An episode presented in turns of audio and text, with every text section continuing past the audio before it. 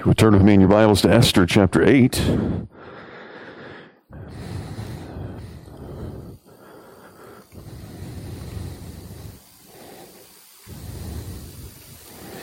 We're going to read the whole chapter this morning. We'll probably be in the book maybe another two weeks. Then after that, uh, we'll take a break for maybe a week, and then we'll get into the Beatitudes. If you'd like to be blessed, come. You'll get some blessing then, for sure. Hear the word of the Lord. On that day, King Ahasuerus gave to Queen Esther the house of Haman, the enemy of the Jews. And Mordecai came before the king, for Esther had told what he was to her. And the king took off the signet ring which he had taken from Haman and gave it to Mordecai. And Esther set Mordecai over the house of Haman. Then Esther spoke again to the king. She fell at his feet and wept and pleaded with him to avert the evil plan of Haman the Agagite and the plot that he had devised against the Jews. When the king held out the golden scepter to Esther, Esther rose and stood before the king, and she said, If it please the king, and if I found favor in his sight, and if the thing seems right before the king, and I'm pleasing in his eyes, let an order be written to revoke the letters devised by Haman the Agagite, the son of Hammedatha, which he wrote to destroy the Jews who are in all the provinces of the king. For how can I bear to see the calamity that is coming to my people? How can I bear to see the destruction of my kindred? Then King Ahasuerus said to Queen Esther and to Mordecai the Jew, Behold, I have given Esther the house of Haman, and they have hanged him on the gallows because he intended to lay hands on the Jews. But you may write as you please with regard to the Jews. In the name of the king, and seal it with the king's ring, for an edict written in the name of the king and sealed with the king's ring cannot be revoked. The king's scribes were summoned at that time. In the third month, which is the month of Sivan, on the 23rd day, and an edict was written according to all that Mordecai commanded concerning the Jews to the satraps, the governors, and the officials of the provinces from India to Ethiopia 127 provinces, to each province in its own script, and to its people in its own language, and also to the Jews in their script and their language. And he wrote in the name of King Ahasuerus and sealed it with the king's signet ring. Then he sent the letters by mounted couriers riding on swift horses that were used in the king's service, bred by the royal stud, saying that the king allowed the Jews who were in every city to gather and defend their lives to destroy, to kill, to annihilate any armed force of any people or province that might attack them, children and women included, and to plunder their goods on one day throughout all the provinces of king Ahasuerus on the thirteenth day of the twelfth month, which is the month of Adar. A copy of what was written was to be issued as a decree in every province, being publicly displayed to all peoples, and the Jews were to be ready on that day to take vengeance on their enemies. So the couriers mounted on their swift horses that were used in the king's service rode out hurriedly, urged by the king's command. And the decree was issued in Susa, the citadel. Then Mordecai went out from the presence of the king in royal robes of blue and white, with a great golden crown and a robe of fine linen and purple. And the city of Susa shouted and rejoiced. The Jews had light and gladness and joy and honor. In every province and in every city, Wherever the king's command and his edict reached, there was gladness and joy amongst the Jews, a feast and a holiday. And many from the peoples of the country declared themselves Jews, for fear of the Jews had fallen upon them. Let's pray together. Father, we thank you for the good news that we have heard already this morning. We pray that you would help us to receive the good news that is about to be given. Lord, give us ears to hear eyes to see, soften hearts, uh, make us ready to receive the, the very word of life. We pray in Christ's name. Amen. Two separate occasions, uh, Mark Twain uh, said the, sort of the same statement either truth or reality. He said, Truth or reality are stranger than fiction. The reason being that fiction is always obliged to stick to possibilities where the truth is not. So you can see sometimes uh, the real story can be even crazier than the one that's imagined. As I was reading the last couple of chapters of the book of Esther this week, it was reminded of another dystopian series. This time, um, the film series known as The Purge. Perhaps you've seen commercials for it. It's a totalitarian regime in the not too distant future in the United States passes a law, uh, an annual event known as the Purge, wherein all crime, including murder, is legal for one night.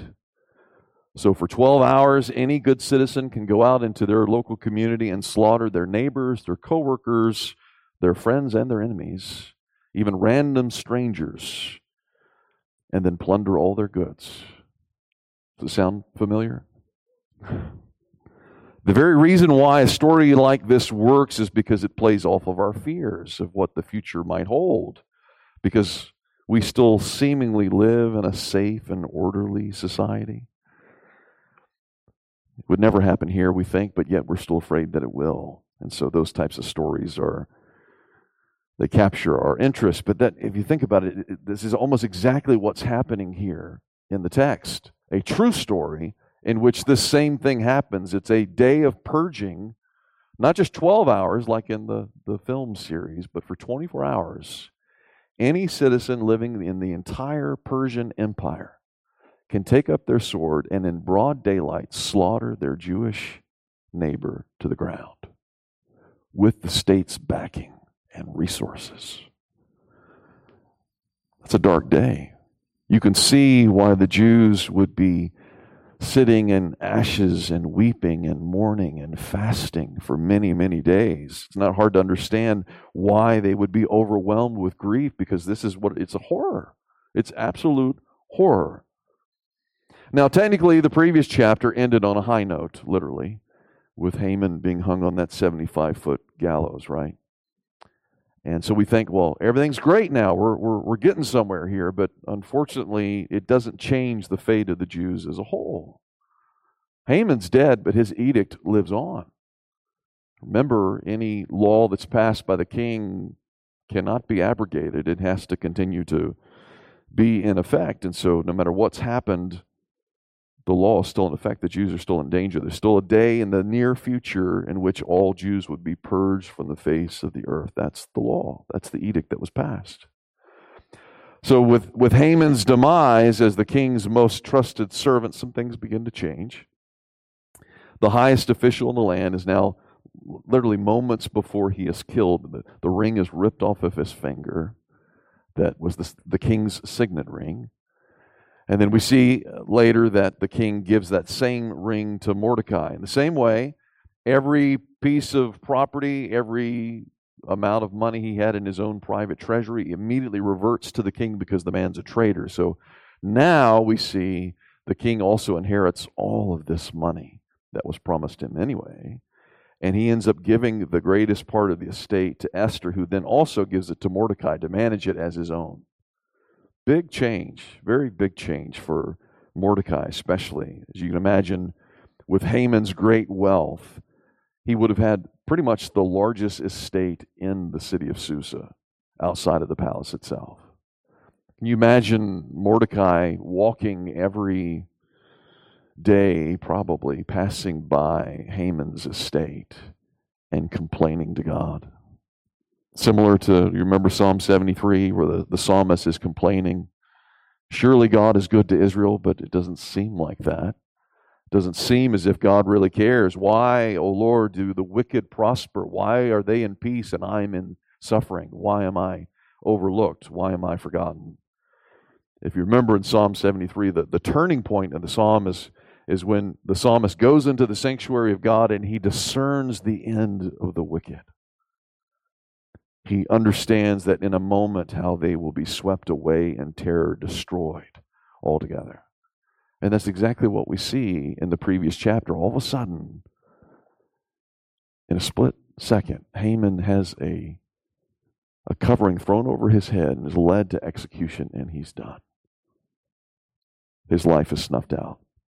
And at the same time, we see that Mordecai is elevated in the same way that Haman is humiliated, and is an extreme reversal all of all, all of a sudden, it happens. He's now wearing the, the signet ring. He's now living in the mansion of his enemy. How can there's no more poetic justice than that, than what's, what's occurred at that moment. But still, the question is is God still good to Israel as a whole? Certainly, he's good to Mordecai, but is he good to Israel as a whole? There are many Jews that are still facing this imminent threat. Many Jews still afraid. Many Jews still grieving because they know that their life is in danger. The man himself is dead, but the edict lives on. The hard part is that the king now is no longer angry. His anger has been abated, as the scripture says. So, in other words, he's not going to do anything about it. He was angry because his wife was in danger. He was angry because his Savior's life was in danger. And now, all of these other Jews, he doesn't give a flying flip about. Literally, he doesn't. He doesn't care whatsoever. It's, interesting. I just started reading a book this week entitled Dominion How the Christian Revolution Remade the World. The author himself uh, classified himself as an atheist, at least toward the beginning of the book, but by the time he had finished writing it, he has gone back toward Christian belief. Another one of those. He had been studying classical works of antiquity for many years, and he became more and more unsettled by the values of all the ancient rulers that he became familiar with. Uh, for instance, uh, the Greek Leonidas, he, he charged his men to murder people through eugenics on a regular basis. He trained his young men to kill what they referred to as socially inferior people. And there's no consequence for it. They could kill p- people without any grief whatsoever. Same thing with Caesar. Caesar not only had killed a million Gauls, but he enslaved another million more and considered them absolutely worthless pieces of humanity it's shocking when you think about most of these ancient rulers and how they treated people. They had no sense of value, any sense of value for humanity, only for those that they liked. Everyone else was con- considered to be worthless. It's only with the rise of Christianity, understanding the image of God in every man, that, that promotes any sense of charity and mercy and love toward your fellow man, especially with the one whom you disagree with, that did not exist outside of the Christian world.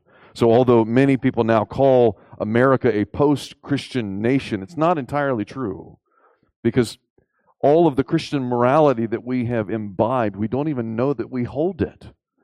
The very fact that we are concerned about justice and mercy for the weak and, and are constantly looking to make things right for humanity, that's a Christian principle. So, even though we don't call it Christian anymore, it's still Christian. We're thinking still with a Christian worldview, and we will be for a number of years to come.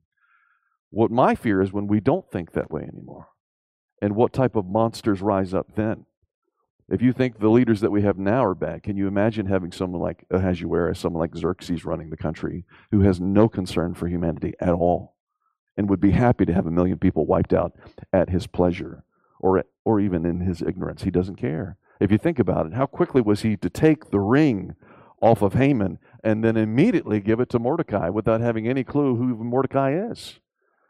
That type of power given to any man, he just doesn't care. He doesn't care what happens to them. That's the world that Esther and Mordecai are living in. Esther's married to the man. Mordecai has saved the man who then could then kill millions more because they're expendable pieces of humanity. Thankfully, although the king did not care whatsoever about millions of his own citizens being slaughtered in the near future, Esther does care. In fact, uh, the passage that we read earlier in Romans, with Paul's deep grief over his own people, is the same grief that Esther shares. Esther's now safe, Mordecai's now safe, but they're in desperate grief over their people. And so you see, once again, she confronts the king uninvited to the throne and pleads and cries before him, which is, if you remember, not supposed to be done. You're not supposed to shed tears in front of the king. You're not supposed to be unhappy because the king wants everyone happy who comes near him. She's sobbing, grieving deeply, and pleading and begging with him to save her own kinsman. And somehow, again, the Lord moves his heart to hear her petition. But don't think for a moment it's because he cares whatsoever about the things that she cares for. He's not answering her request because he's been convinced that he should protect his own people. He's only doing this because he cares for her. But notice how quickly he washes his hands of the whole event. He says, Okay, well, I, have already given the ring to, to Mordecai to do as you will. You guys can write a new edict.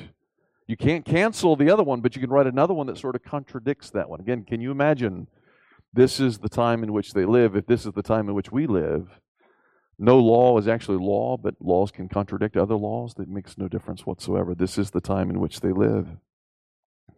And so they're given time and freedom to make a law to change somehow the outcome of the previous law without changing the law itself. And the whole time the king is saying, I have nothing to do with it. Take my ring. Do as you will.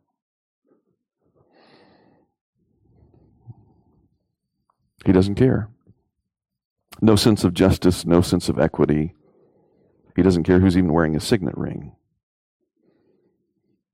And now, what will happen to God's people? I was reading the other day about uh, Supreme Court Justice Samuel Alito as he wrote the majority opinion in overturning Roe v. Wade. And just not only how he was humbled by it, but just honored that he had the ability to write a piece of paper that immediately changed the outcome for millions of innocent people. I was in Alabama when we heard the news. So David and Steve were with me and with an ATA. And uh, afterwards, I remember turning on the local radio immediately. You're in Alabama, right? And I think there were like three abortion clinics in Alabama still. The minute I heard on the news, boom, they're done. No more abortion in Alabama. Not a single one has taken place since. All of them shut down immediately. Immediately because of a piece of paper that he wrote down. Changed everything. Having that kind of power, that kind of sway, that's what was given to Mordecai. But in the same way, you think about the hard part is we're in Michigan. We're not in the same state as Alabama. And we still live in a, a land that's still killing. And now we have people from Indiana and Ohio coming here to kill their babies because they can't do it as easily there. We still have much to pray for much to be ready for in November when we vote again. Take that role seriously. You have the, uh, the power to put a stop to this. Here's a bit of trivia for you. What's the shortest verse in the Bible? Everybody always says that. Could be true. There's also 1 Thessalonians 5:16, rejoice always. And you're only thinking of the English translation. If you actually go in the Greek or the Hebrew, they're actually some shorter, but they're not as fun. They're not as exciting as those two are. Everybody knows a short verse in the Bible, but does anyone know the longest verse in the Bible in any language?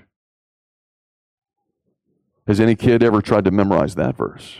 No. Now they will, now that I said it. Esther chapter 8, verse 9. Look in your text. The longest verse in the Bible to describe the edict that Mordecai had written to counteract Haman's decree. Notice it's a couple sentences, but it just goes on and on and on.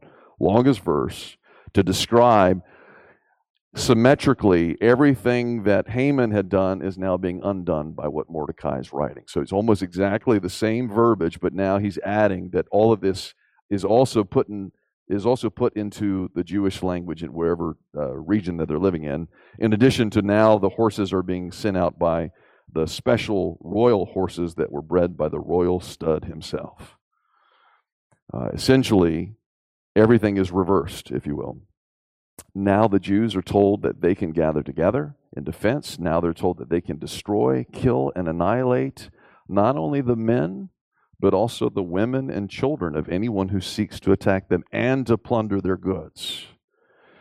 Now, many commentators and some translators, if you have the NIV, for instance, it'll say it differently, but they try to lessen the edict to say that, well, the Jews weren't really attacking the women and the children. They're only attacking the men. And if the women and children attacked them, they could then attack the women and children. But technically, he's reversing the edict entirely to say that if any man attacks them, it's meant to be a danger, a warning to those who would seek to attack them, that they have the right then to attack their women and children, tit for tat, if you will, uh, according to the law. Symmetrically, it only makes sense. It has to follow this way, not the other way around. But if you remember, too, Remember who Haman is, particularly. Haman is an Agagite who was a descendant of the Amalekites, right? And the Amalekites were under God's curse because they had attacked the weak and vulnerable, the women and the children, way back after the time of the Exodus in the wilderness. And so, even this, in order for this edict to make sense, God is keeping his vow, his promise to wipe out the Amalekites. So, indeed, this applies not just to the men, but to the women and the children as well. There is a curse that is placed upon all of those who have sought to wipe out the Jews. Now, that doesn't mean that every Amalekite who doesn't participate in this will be wiped out, but it does mean that those who have sought to wipe them out will instead be cursed. So, this is, the, again, it goes all the way back to the time of Abraham. God said that he will bless those who bless Israel, and that he will do what? He will curse those who curse Israel. And so, because of that, they too were able to attack them and their families.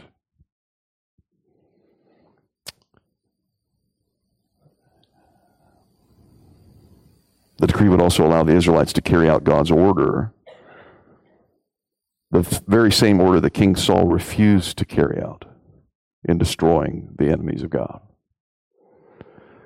But there's one thing that's interesting. You won't find this till the next chapter. Romans chapter 9, three times it points out that although the Israelites were granted the same right as their enemies to plunder all their goods, if you remember, the Israelites didn't take any of their stuff. Do you know why?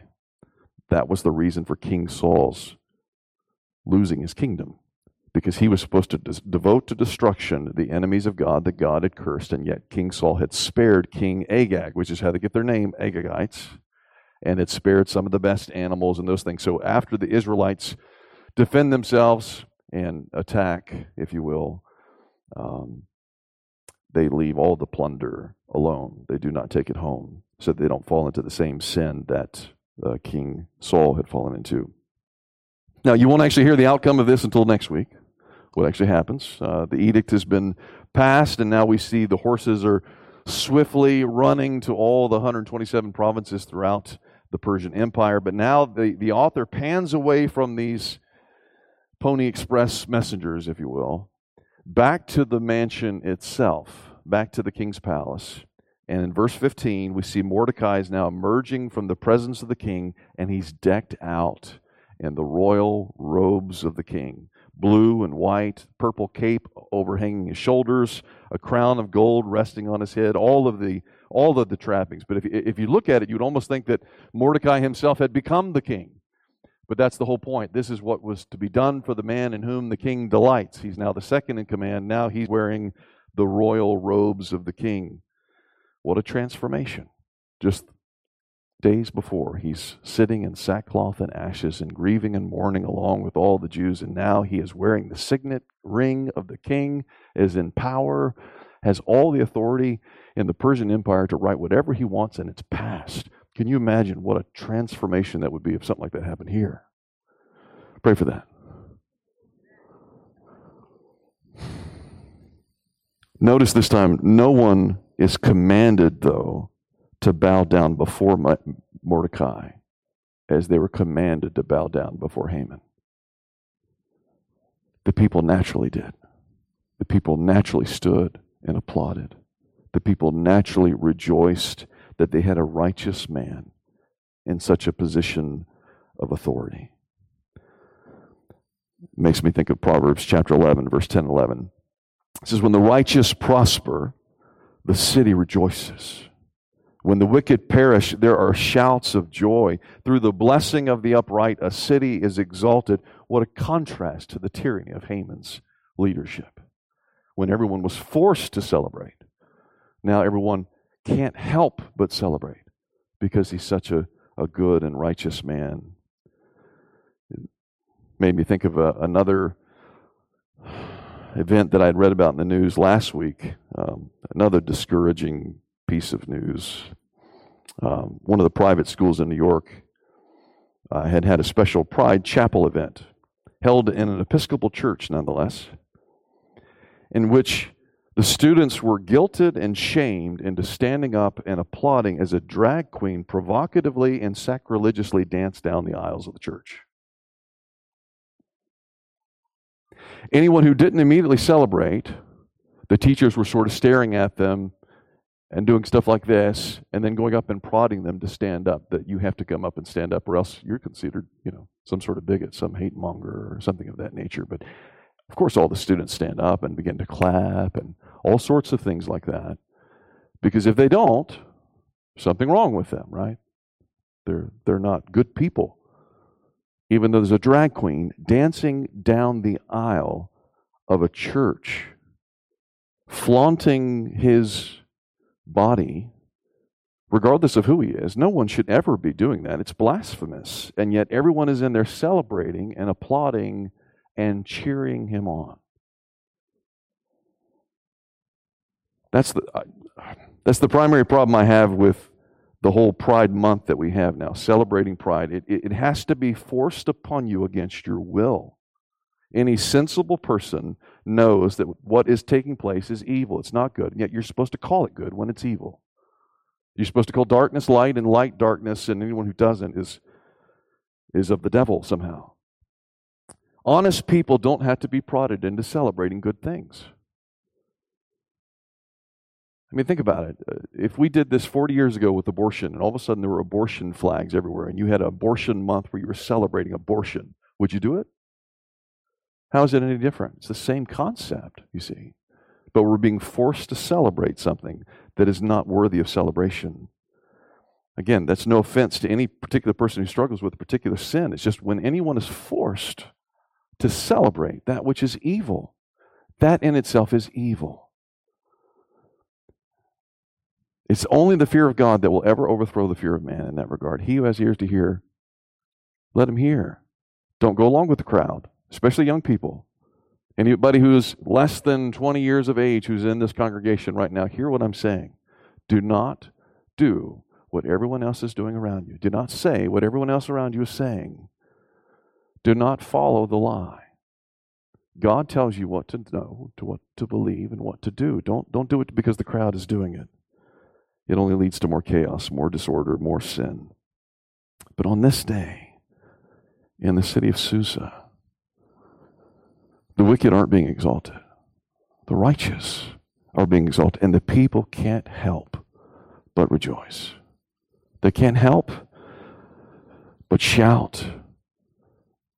Mordecai surely stands here as a Christ like figure before the city. If you remember back in chapter 6, for a very brief moment, when Haman wanted to uh, exalt himself, if you remember before the king, he said, This is what you should do for the guy that you uh, delight in. Instead, Mordecai puts on that robe, puts on that crown, is riding on the king's horse, and he rides on it, and then he gets off and he goes back and puts on a sackcloth and ashes and sits before the gates, right?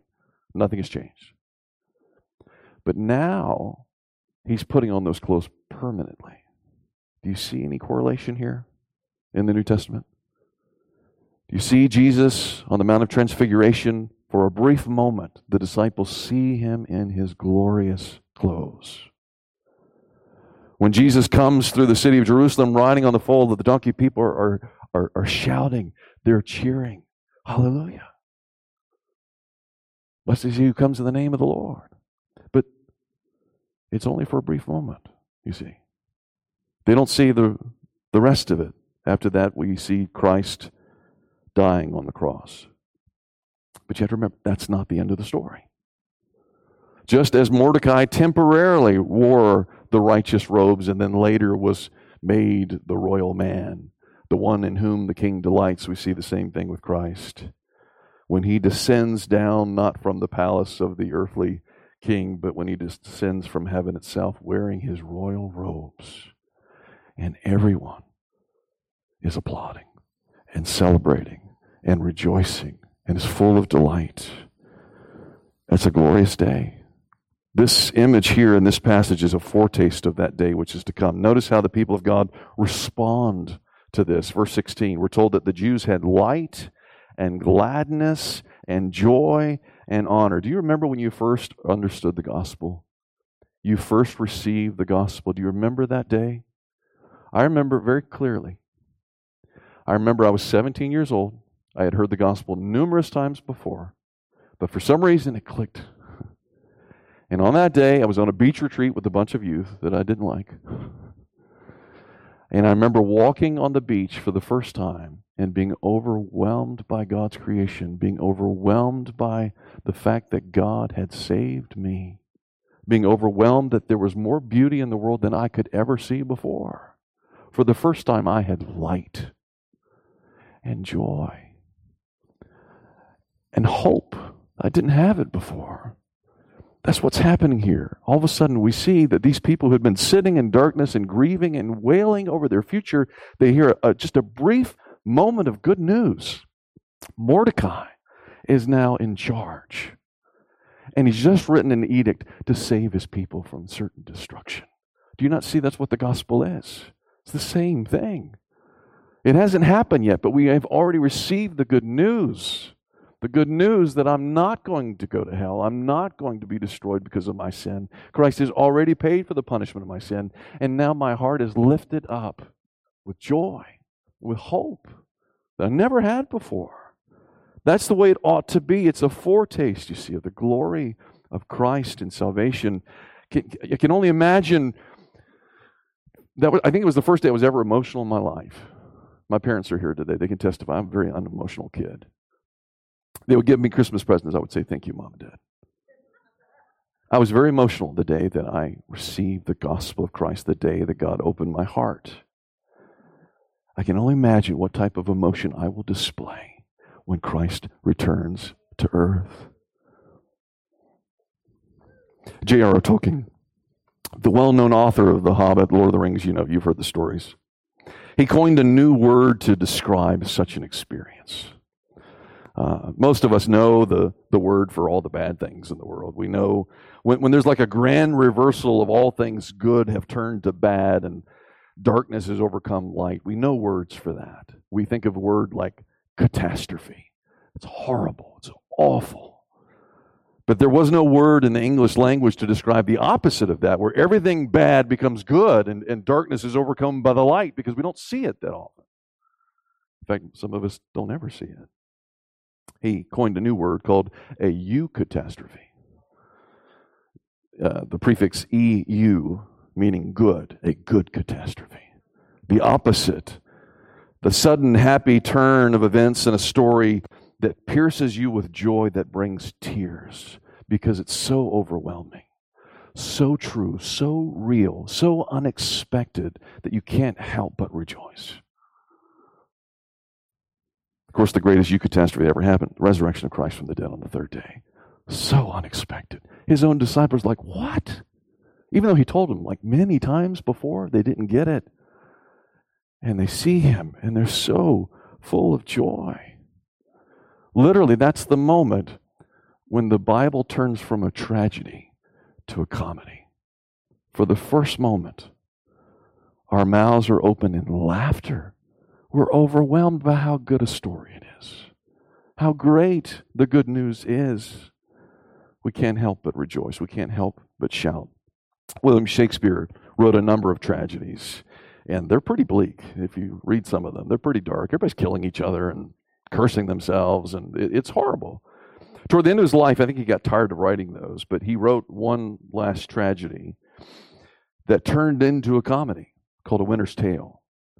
And the first three acts are just as dark as dark can get. I mean, it's like you just, this guy has no hope whatsoever. If you've never read it, it's, it's quite fascinating.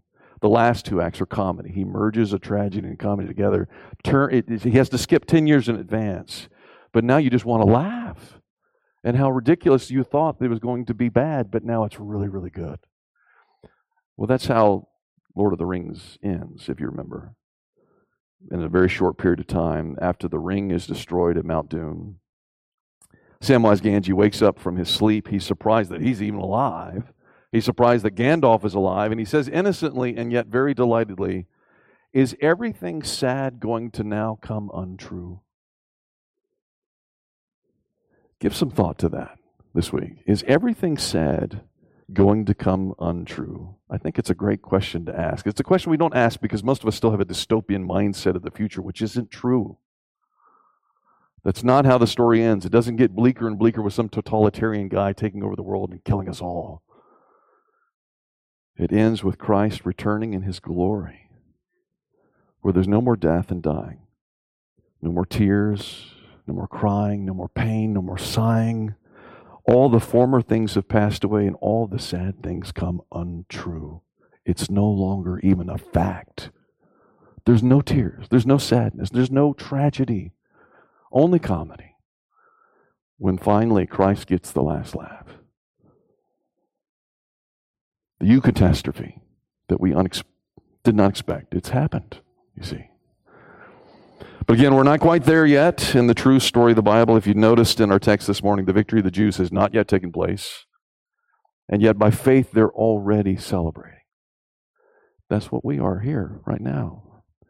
This hasn't happened yet, and yet we're already celebrating. We come here every Sunday to celebrate the good news as if it's already happened because we know the certainty of God's word that He doesn't lie. He never fails in terms of His word. He always keeps His word. and, and the way this story ends, at least in this chapter, we see the good news has gone out throughout the city of Susa. Not only are the Jews no longer fasting, now they're feasting, they're celebrating, but even the Gentiles are now saying, I'm one with you. All those who were afraid to even identify themselves with the Jews before wanted nothing to do with them because they're all going to be destroyed. Now they're saying, I want to be a Jew. This is the promise that was given in the prophecies of the Old Testament numerous times in Isaiah, Zechariah. They're all saying there's going to come a day in which your Gentile neighbors to come up to you and take you by the coattails and say, Where are you going? I want to go to the house of God with you. That's literally what's happening here. But again, just a foretaste of it. Just a foretaste of it. The end of the story all the nations of the world, every tribe, every tongue, Jesus is Lord. Bowing before Him, going to the house of God with great gladness. We've heard the good news. We believe in God's victory, and that's why we celebrate today. Indeed, truth is stranger than fiction. It's not at all what we expected. According to God's word, not only are the poor and the weak and the downtrodden, not only are they lifted up, but even some of the most wicked characters, those that we would have condemned to hell, God even saves them and can turn them into his protagonist, working on his behalf. Think of the Apostle Paul. He was not always the Apostle Paul.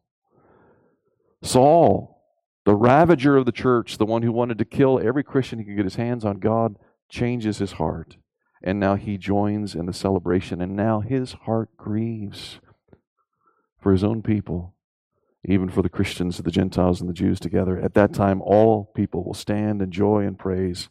No one will be needed